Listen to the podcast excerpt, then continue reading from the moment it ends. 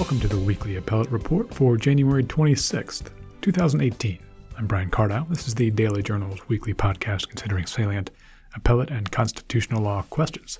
This week we'll hear from Peter Altman. He's a partner at Akin Gump in Los Angeles and a former senior counsel in the U.S. Securities and Exchange Commission. He'll join us to discuss a case just granted review by the U.S. Supreme Court that stands to meaningfully impact the way in which the SEC goes about enforcing securities laws. The matter specifically questions whether the agency's administrative law judges, whom the SEC often tasks with resolving enforcement matters rather than pursuing such disputes in federal court, are officers under the ambit of the U.S. Constitution's Appointments Clause. If indeed they are, the fact that the SEC selected those judges not in accordance with the Appointment Clause's specific provisions might render as suspect the judge's decisions in many SEC enforcement matters dating back several years and could leave pending matters in a very uncertain state. Interestingly, the SEC's defense of its less than formal judge appointing practice, which the lower D.C. Circuit upheld, was abandoned with the presidential administration turnover, and the government, in its response to the petition for cert here, agreed with the petitioner that the SEC's judges are officers and should be formally appointed. Perhaps more interesting than whether the Supreme Court deems the SEC's ALJs are officers bound by the Appointments Clause, as it seems fairly likely it will, is whether and to what extent the, the Court's rulings might bear on the administrative enforcement decisions rendered by the ALJs in a number of other agencies, like FERC or the Social Security Administration, and, and whether a ruling might question the use of administrative law judges altogether. But before we hear from Peter, let's get to our opening briefs.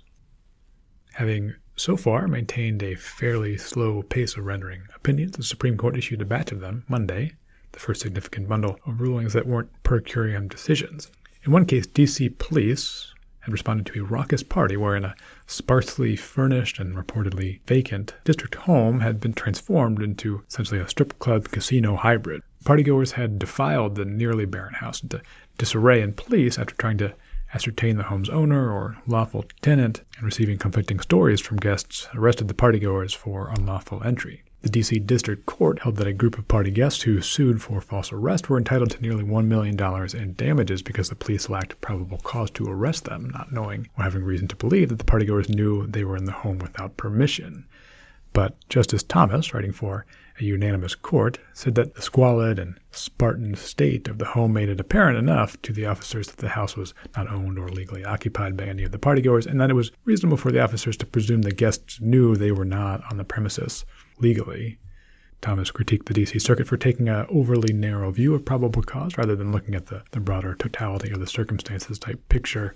Raised in the appeal also was the question of whether the officers were entitled to qualified immunity for their actions. Of course, court siding with the officers on the question of probable cause didn't need to reach this issue, but weighed in anyways, finding that with no relevant cases exactly on point, the officers here would have been immune based on the doctrine, even if they did lack probable cause for their actions. Interestingly, Justice Thomas made no reference to his concurrence from last term, urging the court to reconsider the basis for the qualified immunity doctrine. But Justice Ginsburg, in a concurrence, voiced skepticism about a different bit of precedent, that of the foundational and, and controversial Whren v. United States decision, which held that an arresting officer's state of mind is irrelevant to a reviewing court where probable cause exists for that officer's actions. That decision raised concerns that it, in effect, legitimized pretextual detentions executed by bad faith officers using the cover of probable cause. Ginsburg said the court's jurisprudence set the balance too heavily in favor of police to the detriment of Fourth Amendment protections, and that courts should be able to consider an officer's potentially malicious mental state even where probable cause ostensibly licenses his actions, though with her concurrence being a lone one, not even joined by Justice Sotomayor, who penned a separate concurrence, it doesn't seem the court is too keen on reviewing Whren anytime soon. Another unanimous ruling penned by Justice Sotomayor came in National Association of Manufacturers versus the Department of Defense, which held that lawsuits challenging the government's conception of the waters of the United States and thus the scope of the federal government's jurisdiction under the Clean Water Act, must be brought in federal district court rather than directly in the courts of appeal. The specific lawsuit here was brought against Barack Obama's 2015 Clean Water Rule, which refined the statutory definition of the waters of the United States, a move that elicited more than 100 challenges. The basis for the dispute is a portion of the Clean Water Act that requires original appellate jurisdiction over seven types of Clean Water Act challenges. The ruling here was a straightforward exercise in statutory interpretation. The government had alternatively argued that two of the seven categories encompass the challenges at issue one, those categories relating to effluent limitations and another relating to discharge permitting decisions. But the unanimous panel said the rules defining waters of the United States are neither effluent limitations nor are they decisions either granting or denying permits, even though the waters of the U.S. definition could indirectly bear on both. The court did note that the statute's application yielded some counterintuitive results. For example, nationwide rules like the definition of the waters of the U.S. being litigated in disparate district courts around the country, while individual permitting decisions likely impacting local parties must be brought before federal appellate courts. The scheme also creates a uh, likelihood that distinct definitions of the waters of the United States will arise from various district court challenges, but nonetheless, the court stressed it wasn't its role to rewrite the statute and rendered its unanimous ruling. One case that did split the court came in Artis v. the District of Columbia, and that 5 4 ruling gives us a bit of a preview as to the contours of the battle lines the court will be continuing to draw over the issue of federalism. This case was another one involving statutory interpretation here relating to statutes of limitation and tolling periods. The statute at issue is the familiar one providing supplemental subject matter jurisdiction to federal courts over state claims the courts generally couldn't hear except for their close connection with federal jurisdiction worthy claims. Of course, often when the federal jurisdiction worthy causes of action are dismissed, so usually follow the state claims, leaving plaintiffs scrambling to refile in state court provided the pertinent statute of limitations has not lapsed. That subject matter jurisdiction statute here provides that the relevant state statute of limitations shall be tolled while claims are pending in federal court, and it provides plaintiffs with a grace period of 30 days to file in state court after a federal form dismissal here, as you may have gathered, the plaintiff's claim after being dismissed from the federal court was filed in state court outside of the 30 day grace period, but within the state's statute of limitation if that statute was viewed as having been paused for the pendency of the federal action. Indeed, Chief Justice Roberts and the court's liberal bloc subscribed to just such an interpretation, writing for the five justice majority. Justice Ginsburg reasoned that the term used in the statute, toll, has generally been interpreted to mean to suspend or hold in abeyance, and noted that SCOTUS has tended to use as synonyms the terms suspend and toll. But Justice Gorsuch, joined by Justices Thomas, Alito, and Kennedy, penned the dissent, saying the statute meant to allow only for a 30 day grace period and not to pause a state's limitations law for the often years long duration of federal suits. Gorsuch cited some fairly arcane 17th century common law to bolster his point and parsed very finely the statute's text, but more broadly, he voiced concerns over the proper balance of federalism, writing that the majority's approach unduly intrudes upon a traditional state function, and he said the court has taken no small departure from our foundational principles of federalism. Dissent provides a better understanding both of his unique writing style and his determination, along with a certain cohort of the court, to vindicate a vision of Federalist principles that emphasize a limited national government of enumerated, circumscribed powers. At the appellate level, the Ninth Circuit Thursday declined to rehear en banc free speech and free expression case brought by former public high school coach, Joseph Kennedy, who had challenged his removal by the school over his practice of leading team prayers and kneeling on the field's 50 yard line after games. A unanimous panel had rejected the coach's arguments, finding that in his official role he spoke as a public employee and not as a private citizen, making it permissible for the district court to limit his speech here. No dissents from the en banc rehearing denial were voiced, making it seem but less probable this case might reach the High Court, though Kennedy's legal team has signaled its intention to seek cert. And perhaps its most notable ruling of the week, the appeals court reversed a nationwide class action settlement that a central district judge had approved between a large cohort of plaintiffs complaining over misleading claims automakers Hyundai and Kia made regarding their cars' fuel efficiency. In unwinding the class's settlement and the class certification order, the majority of a split panel voiced concern that the district court didn't inquire diligently enough as to Rule 23's predominance requirement, noting, for instance, that plaintiffs that bought used vehicles may well not have been aware of or misled by the, the automaker's inflated fuel efficiency numbers. The majority, headed by Judge Ikuta, also worried that varying state laws, bearing on the, different nationwide plaintiffs, weren't duly considered at the class certification stage. Of course, that latter piece could, could prove fairly detrimental to the hopes of other similar nationwide class actions.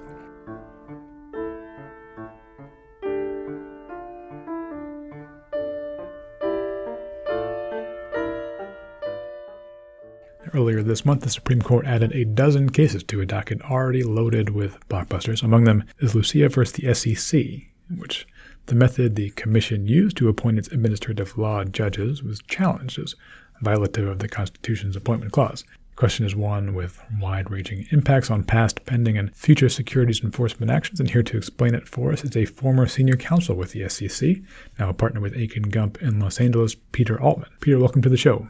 Hi, thanks for having me. Okay, uh, maybe to start out here, we have the case Lucia versus the SEC, or could be Lucia, I'm not not sure, but it, it regards the appointments clause of the, the Constitution. I suppose maybe we could uh, begin with the appointments clause. Could you briefly lay out for me uh, what that clause is, and, and I guess particularly focusing on um, the second portion of the clause? I, I think maybe the more familiar element of the appointments clause is uh, the, the first part dealing with the requirement that the Senate must uh, provide advice and, and, consent to certain presidential nominees. But there's a, a, second piece of it more at issue here for sort of lesser officers. Um, what what does that uh, clause provide for, and sort of what are the, the constitutional functions that it, that it serves? Why is it important? So the Appointments Clause arises under Article 2 of the Constitution. And as you mentioned, it provides uh, a number of different uh, restrictions on appointments of officers, but the key one that really uh, is at issue in the Lucia case is that uh, the Congress may by law vest the appointment of such inferior officers as they think proper in the president alone, in the courts of law, or in the heads of departments. And so, really, what this advances is a principle of separation of powers and it essentially limits, as it pertains to inferior officers, the universe of individuals who are eligible to appoint these people. And the idea is really it prevents one branch from encroaching on another branch's appointment power, as well as preventing the diffusion of the appointment power. So here, the specific actors at, the center of this case are uh, administrative law judges within the SEC, um, and so potentially their their appointments were, were not quite in accordance with the appointments clause. So the, the petitioners say, and as we'll get to, um, the, the government concedes. Um, I suppose maybe we could start with how how did the SEC appoint those uh, ALJs at issue, and, and what functions do do they serve? Perhaps also worth worth noting here at the top. I do understand that, that the SEC's ability to, to pursue enforcement enforcement matters sort of uh, in the administrative setting did, did grow after the passage of, of the, the Dodd Frank Act. Is that is that right? So that's correct, um, and we'll get to that in just a second. But to to lay the foundation, historically, SEC administrative law judges (ALJs) uh, were chosen through a pretty typical merit selection hiring process by SEC staff from a pool of candidates identified by the Office of Personnel Management. So, a process not atypical to how a line level enforcement lawyer or uh, SEC examiner or policymaker would be hired. Uh, critically, SEC ALJs historically were not appointed by the commission as a whole, and the commission is made up of five people uh, that are appointed with the advice and consent of the Senate, or nominated with the advice and consent of the Senate uh, by the um, by the president. So.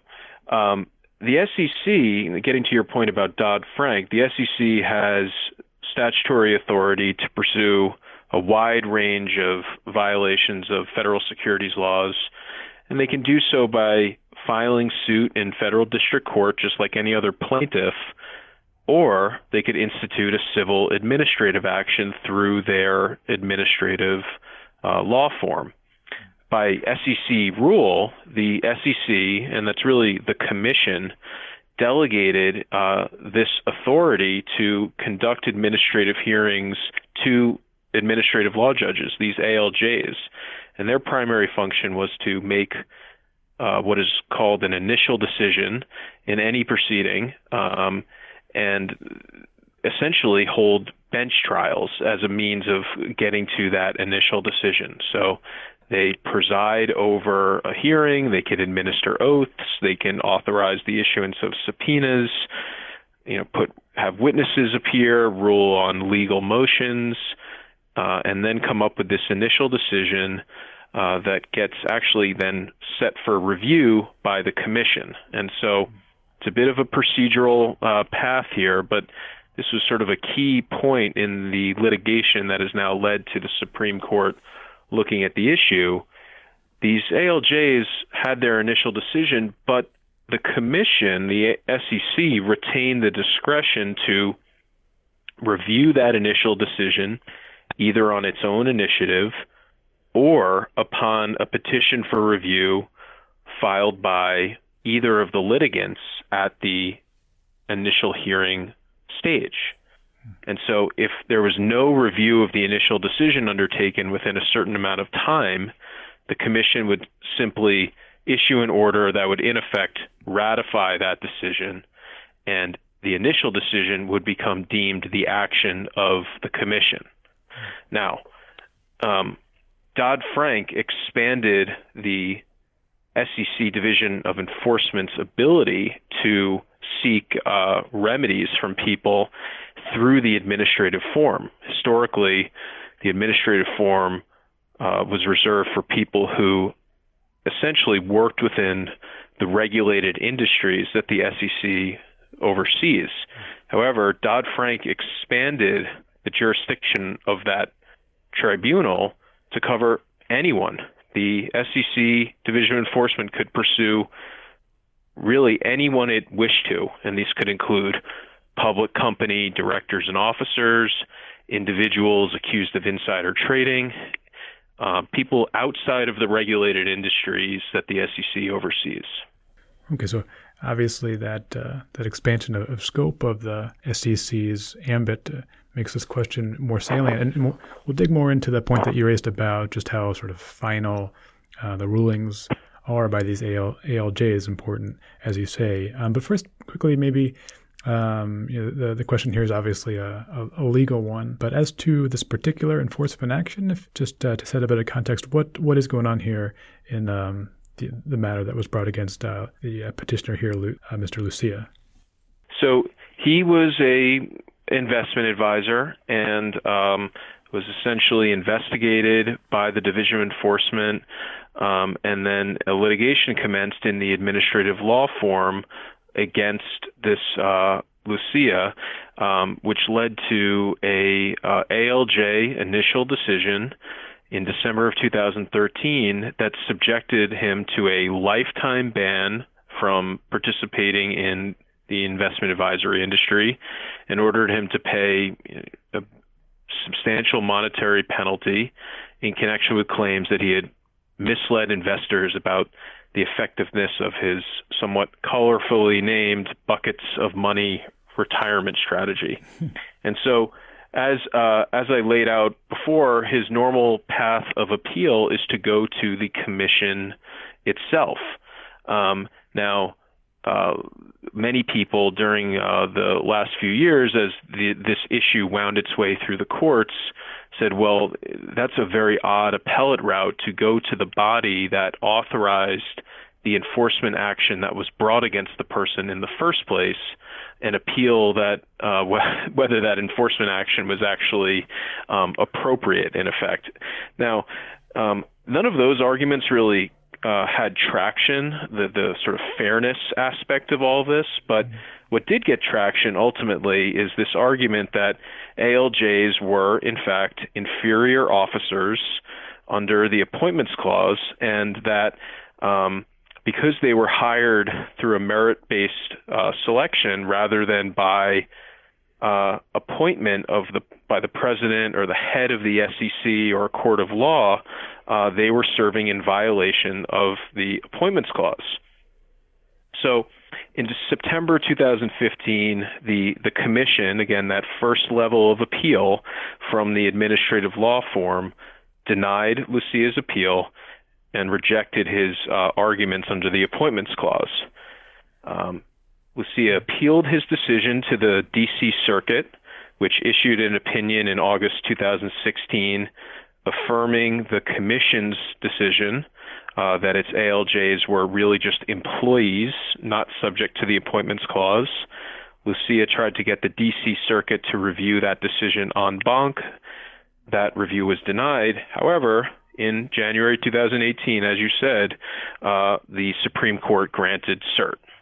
One uh, one more point on the D.C. Circuit uh, ruling. What I suppose was the, the, the, main reason that the, the appeals court uh, on this question of, of, whether the ALJs qualify as officers within the, the aegis of the appointments clause. Um, why, why was it their view that they, they are not officers and more so uh, just employees?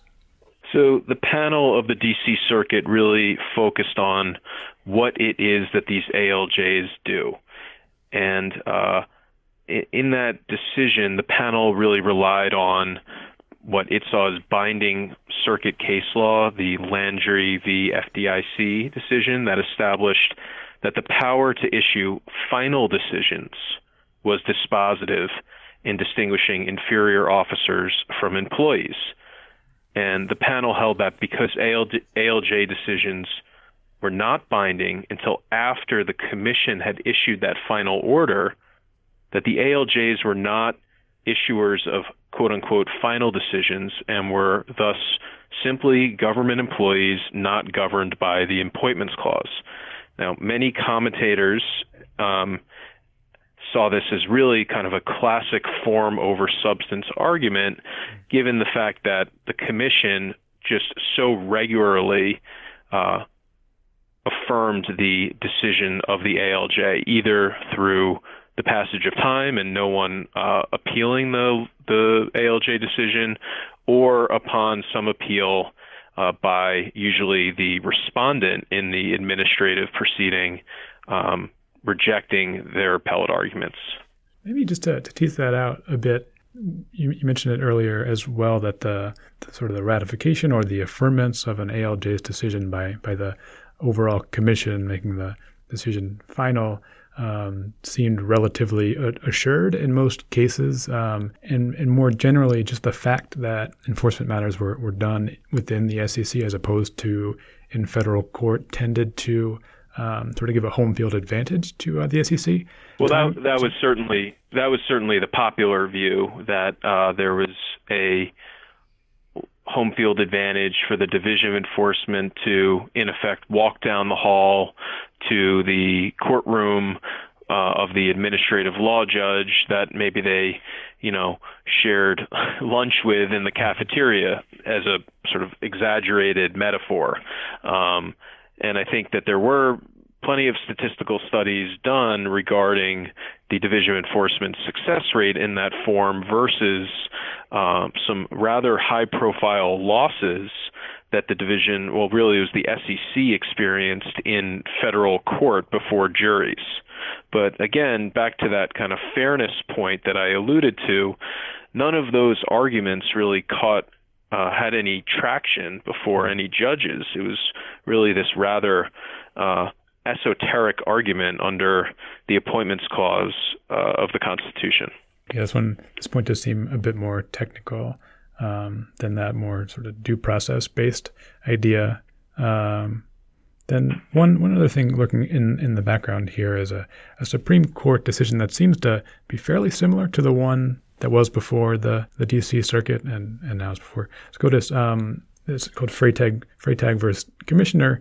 Um, and, and there, uh, a different but, but fairly uh, analogous set of administrative law judges at issue were deemed officials under the appointments clause by by the High Court. How did the D.C. Circuit distinguish um, that case from the matter before it?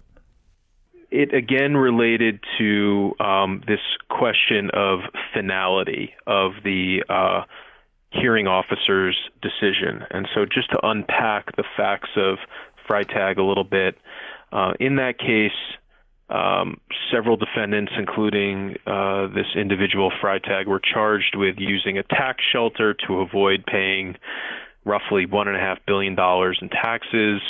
Their case ended up being heard by a special trial judge um, who eventually drafted an opinion unfavorable to their position. And that decision was reviewed and adopted by this chief tax judge. Um, Freytag appealed the case, arguing that Congress's decision to allow this chief tax judge to assign complex tax cases to a special trial judge violated the appointments clause. Um, and he essentially advanced the same argument that Lucia was advancing that these special trial judges were inferior officers. Now, the rationale um, that the when the case ended up at the Supreme Court, the rationale that they used isn't totally applicable to what happened with Lucia to the procedural posture of who these uh, special trial judges were versus what the SEC ALJs do. It's a little bit different, but but the key point here was that uh, the Supreme Court, which held that these special trial judges were in fact inferior officers, um, focused on the idea that um, any appointee exercising significant authority, now those were the buzzwords, pursuant to the laws of the United States, is an officer of the United States and must therefore be appointed in compliance with the Appointments Clause. Now, the D.C. Circuit in Lucia essentially looked at the Freytag opinion and they differentiated these special trial judges by emphasizing that those people could actually exercise final decision making power in some cases. But SEC ALJs could essentially never exercise final decision making power given the role of the commission in reviewing their decisions whether it was a rubber stamp, again, simply by the passage of time, or upon appeal, um, the case didn't, the initial decision didn't become quote unquote final until the commission, it passed through the commissioner's offices. In in so sort of reasoning in that manner, the DC Circuit does seem to avoid a, a little bit squarely dealing with um, sort of the the language and the standards set up by the Supreme Court that you know, the more general one that if a uh, an actor has significant authority, then that's a that trips the appointments clause requirements, and and the D.C. Circuit ruling also created a, a circuit split where the Tenth Circuit, dealing with with the same question as to SEC ALJs, um, found they they were um, officers under the appointments clause, and, and and did so sort of based on that Freytag significant authority type standard, right? That's correct. And so the Tenth Circuit, when faced with a uh, similar issue on appeal in this case known as Bandimere, came out essentially directly opposite to Lucia, holding that ALJs were inferior officers who therefore needed to be appointed pursuant to the Appointments Clause. Um, and the Tenth Circuit there reasons that the uh, too much weight was being placed on this question of finality uh, when evaluating whether an ALJ was an inferior officer versus a mere employee. And the key part of the Tenth Circuit's opinion was that the ALJs exercise considerable power and discretion in shaping the administrative record that was ultimately put before the SEC. And so it was that considerable power and discretion that the Tenth Circuit saw as being sufficient to confer status as an inferior officer, and thus that the appointments clause needed to be complied with. And in that case, because the ALJ had not been constitutionally appointed pursuant to the appointments clause, uh, the Tenth Circuit held that the sanctions against this gentleman, Bandimere, had to be overturned. Now, uh, something that came out of Bandimere um, was some fanfare about the rather strong dissent in that uh, panel's decision, which noted the potentially massive ramifications of the majority's decision, which put, as the dissent saw it, all federal administrative law judges, including the more than 1,500 Social Security Administration ALJs, at risk of being declared inferior officers, which the natural output of would throw all of those uh, old opinions into question. And I think we'll get into that in, in just a little bit. Yeah, that really sets up well the, the conversation about the just the stakes of the case because as it's laid out, it sounds like a pretty arcane technical dispute, but um, obviously one that can have some pretty far-reaching impacts, not just within the SEC, but in plenty of other federal agencies that use similar administrative mechanisms. Um, maybe we could get into some of the the briefs here for cert. Um, there's a bit of an interesting quirk in that the, the parties to the suit, the the petitioner Lucia and the SEC now are sort of on the same side when it comes to this question, um, because with the change of the presidential administration, the Department of Justice switched its its position here. Um, but focusing on, on the I guess the the petitioner's um, brief for for sir, what were their main arguments as as to why SEC ALJs are officials uh, pursuant to the appointments clause? Lucia really uh, glommed onto the logic of the majority ruling in Bandimere, which was that the SEC ALJs are inferior officers because they exercise this significant discretion in conducting bench trials, which involve making evidentiary and other rulings that shape the administrative record, just like a federal court trial judge might do and that these SEC ALJs issue initial decisions that become final ultimately in, uh, at least as presented, uh, the statistics he presented on appeal in 90% of cases. Sure. Okay, so now the the S, the SEC, uh, you know, again, as you noted, in somewhat a strange twist, actually ab- agreed with the uh, with the petitioner here that the ALJs are in fact inferior officers. It's a odd uh, moment when the government switches course in its its briefing to the Supreme Court, um, and basically then asks the Supreme Court to opine on uh, whether there are really restrictions associated with the appointment, but also the removal of SEC administrative law judges so that the SEC can have guidance on how to proceed as a practical matter. And it's it's that actually that second part there, um, the removal um, and the fact that the Department of Justice, which is representing the SEC in this matter, um, asked for clarification from the court on that issue that has some commentators questioning, you know, what exactly is going on here? Is there a setup from the executive whereby um, they may wish to be able to have the power to have presidential appointees effectively be able to remove administrative law judges that they don't you know like the decisions from? Sure. Maybe uh, spin that out a, a bit further. So is the question potentially on the table that uh, removal, maybe with, without cause for these sort of folks, could be uh, a, a, possibility if the court rules a, a, certain way? Certainly conceivable that that could happen, and and I think it doesn't take much to come up with a, a hypothetical scenario there that is potentially. Um, at least to, to some people, a bit alarming and troubling that you could have a situation that um, in an administrative agency where the heads of the agency are appointed by the president, you know that in effect the president could reach down through its uh, his or her appointees and say, I, I don't like the judicial decisions that are coming out of this administrative law court. You should remove that that uh, that judge." And I think that would probably run counter to a lot of people's conceptions of what judges really should be doing or or, or being subjected to.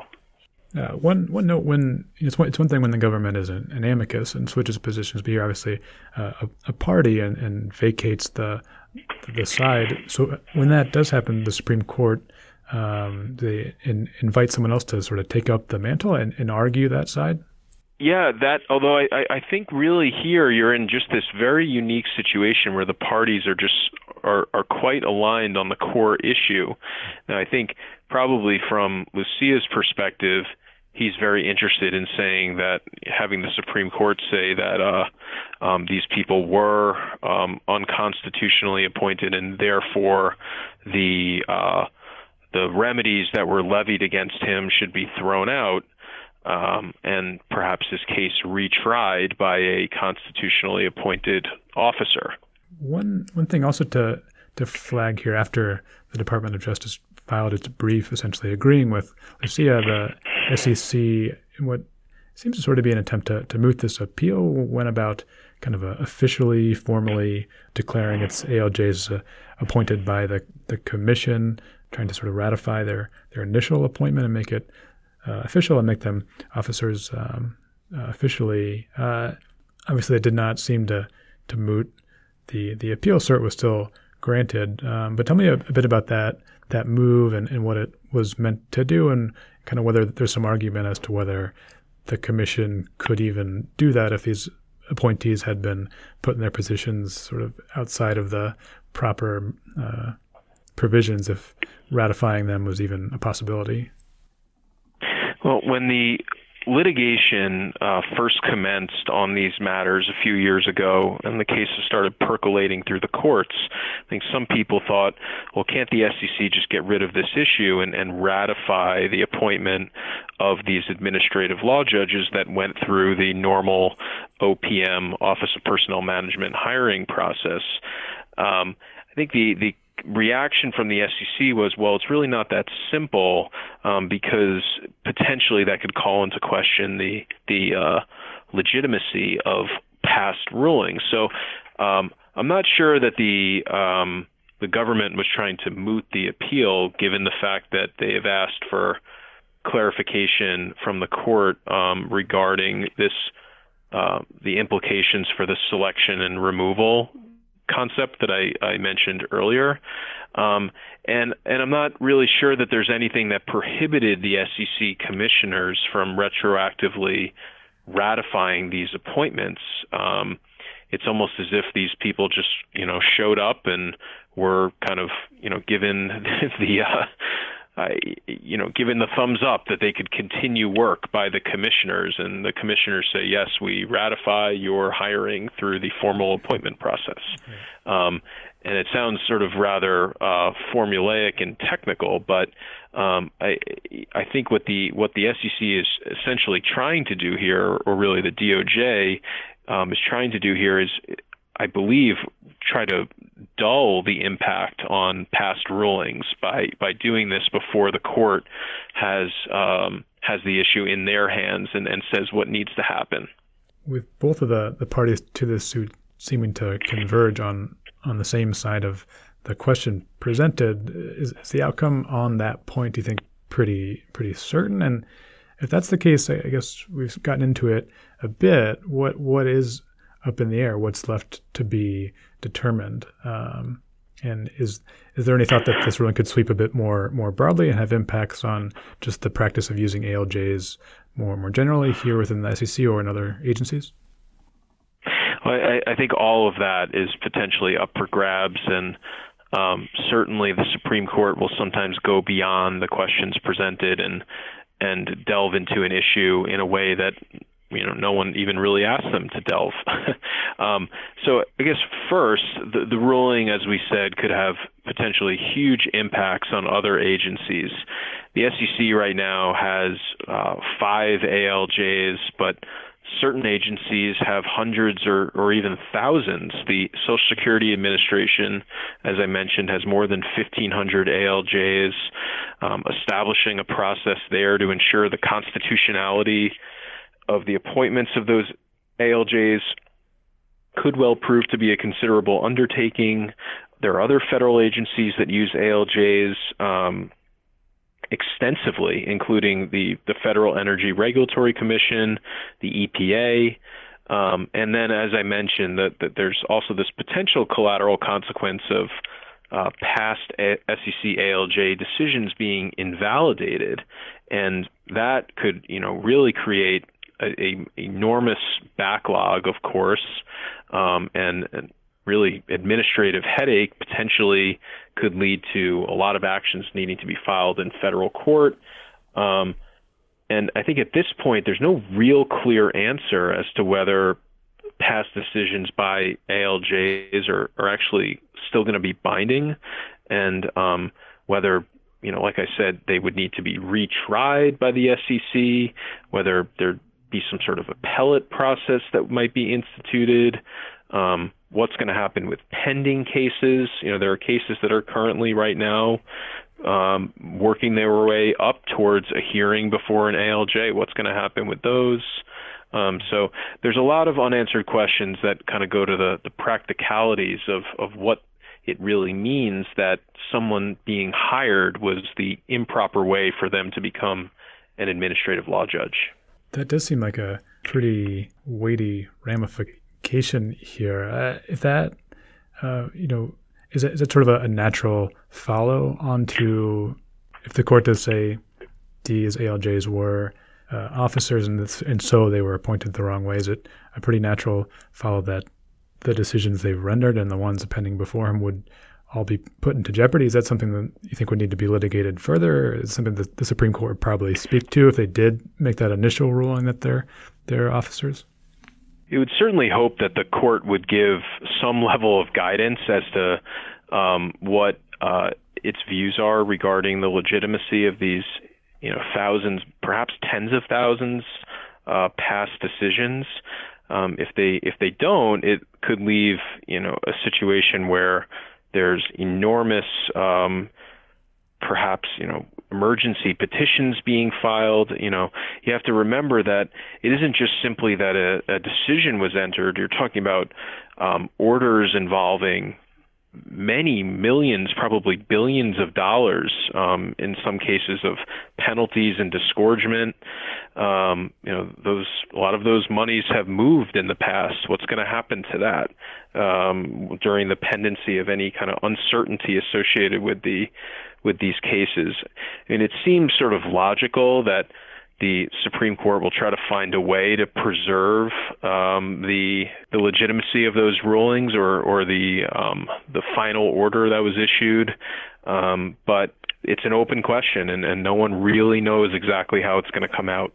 Um, but more to the, the general practice, uh, the the work done by administrative law judges. I mean, the the question presented is still fairly narrow and sort of cabined as to just what is the right way to uh, appoint them, which, as you say, could have a lot of ca- collateral damage in terms of the decisions uh, such appointed officers have rendered. But but uh, the more general use of ALJs is not really up for uh, grabs in this case, right? Well, it, it's not. Although uh, the kind of collateral effect of all of this litigation is that the SEC itself is now being much more thoughtful about what cases do go to federal court versus go before an ALJ. And so from a, a, practical, you know, policy perspective, what's actually happening now at the SEC is that um, the Division of Enforcement, um, to the extent it wants to proceed in the administrative law form, um, it has to actually justify to the commission, which again is the authorizer of the actual action that the that gets brought, has to justify to the commission why it should go to the administrative law form um, versus federal district court.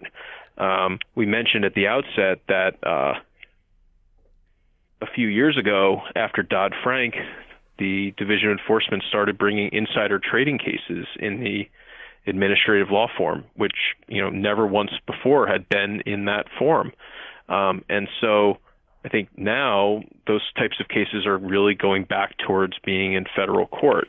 And so while while the actual decision here from the Supreme Court isn't probably won't change much of anything about what the SEC does. It it has the litigation has really had a, a, material impact on the choice of form that the SEC pursues. As both parties like Lucia and those sort of similarly situated wouldn't necessarily say that's a bad thing considering um, what what they've called sort of a home field advantage enjoyed by the SEC over the past few years. Um, on on that point, I guess a couple things. Do you, you know, having having spent time in that agency, and you know, I, I don't expect you to to, to doubt the um, conscientiousness with which the SEC treats due process, but do you think there's any sort of meat to that bone, whether it, you know, whether the deck the deck could be stacked against folks um, brought into administrative proceedings as opposed to if enforcement matters were brought before courts. And then if um, you know, the the court rules that the ALJs are um, officers, does that functionally change? You said okay that that would probably incentivize the SEC to bring fewer cases in that forum, but if all that's required is that the commission has to sign off on the judges they have, um, it doesn't seem like it would necessarily change the, I guess, the the policy concern of the the home field advantage. Um, and what, are your thoughts on that point? the, when you think about the, this question of fairness associated with the administrative uh, law form and, and whether there's a home field advantage, I think that, that there's an easy kind of surface level argument to make there. I, I gave that sort of exaggerated metaphor of the ALJ having lunch with the lead trial lawyer from the Division of Enforcement the day before the the hearing starts in the SEC cafeteria. I mean, I think that's a that's a pretty surface level assessment. I think these ALJs are. Um, you know, committed jurists who are who want to be fair. Um, in fact, two of the more recent appointees, or I guess now appointees, but previously employed ALJs, um, actually went the way you know opposite the division of enforcement um, somewhat regularly over the last couple of years. I think really where people got hung up on this was just how kind of quick the the docket would move in the administrative proceeding, and that the respondent um, who perhaps had been subjected to years of investigation. The Division of Enforcement had issued all sorts of third party subpoenas, taken testimony from as many people as it wanted, then would file an action, and the case would go to trial in a matter of months, whereby uh, a normal federal court civil litigation could take years. You'd get through the motion to dismiss, you'd have discovery and all of that, summary judgment before before any trial. And so while the litigation was pending, the SEC actually adjusted its rules of practice and um, cases now t- have there's more of a time lag between filing and uh, and the actual beginning of an administrative proceeding. The respondent has some limited ability to collect discovery. There's some other kind of tools that the SEC has, has I think, tried to implement to um, really, I, I, I actually think, try to make the the form look more fair um, and not have people feel like they're showing up in some kangaroo court, which is what I think a lot of commentators saw these administrative law forms to be.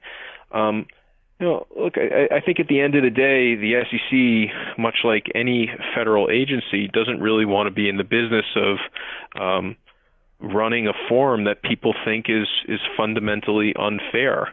Um, and so, the, this this process, I think it would be fair to say, has sort of helped to um, alleviates some of the issues people had in in a somewhat indirect way. As I said, it, the fairness due process arguments didn't get much traction in the courts, but I think there has been that kind of policy change I referred to, where the enforcement division now takes steps to justify its choice of form. The rules of practice have been amended, um, and and perhaps we'll see that form go back to being a bit more bit more like what it used to be, where it was really more of a, a form where um, people in the regulated industries ended up in. Now, you know, another thing I'd point out about these ALJs is that they are um, essentially federal securities law specialists, and there's a bit of kind of be careful what you wish for um, in terms of the arguments regarding the fairness of the form because you know there you may you push to have your case heard by a federal um, district court judge who perhaps has no familiarity with the federal securities laws. And that may create its own um, set of obstacles or you know federal civil litigation uh, can be very expensive um, because discovery is expensive and it takes more time and you know there's kind of pros and cons here. But I think I think that the overall litigation will help to make the form really be a, just a more effective tool and um, and uh, um, more of a refined tool as well.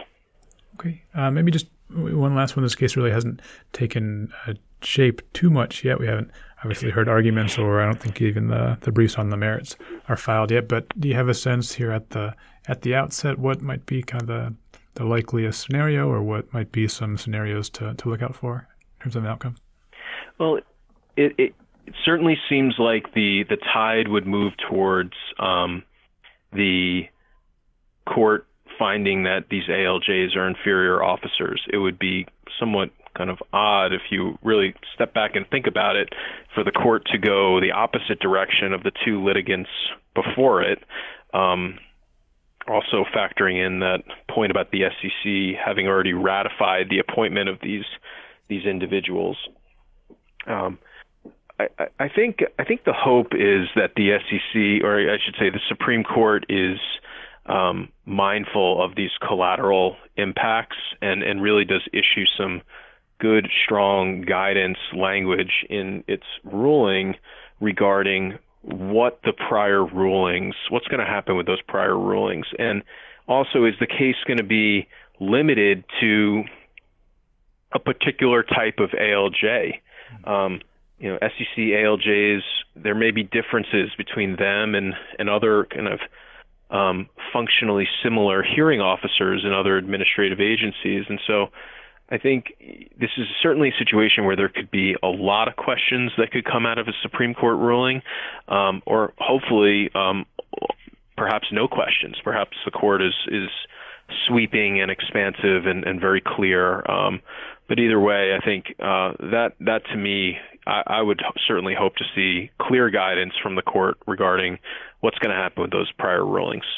Sure. Yeah, this is one of many many cases I think in which the uh, we have folks looking for some some guidance from the Supreme Court this term. There's a, a lot of big ones here coming down the pipe in the next few months. Uh, we'll leave it there for now. Peter Altman, thanks very much for helping us uh, discuss through Lucia versus SEC. Uh, appreciate your time. You're welcome, and thanks for having me.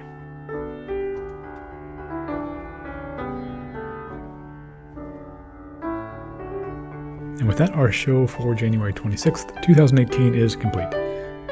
Thanks again to my guest Peter Altman, and thanks to you for tuning in. It's much appreciated. Brian Cardell, I look forward to speaking to you next Friday. Have a great week.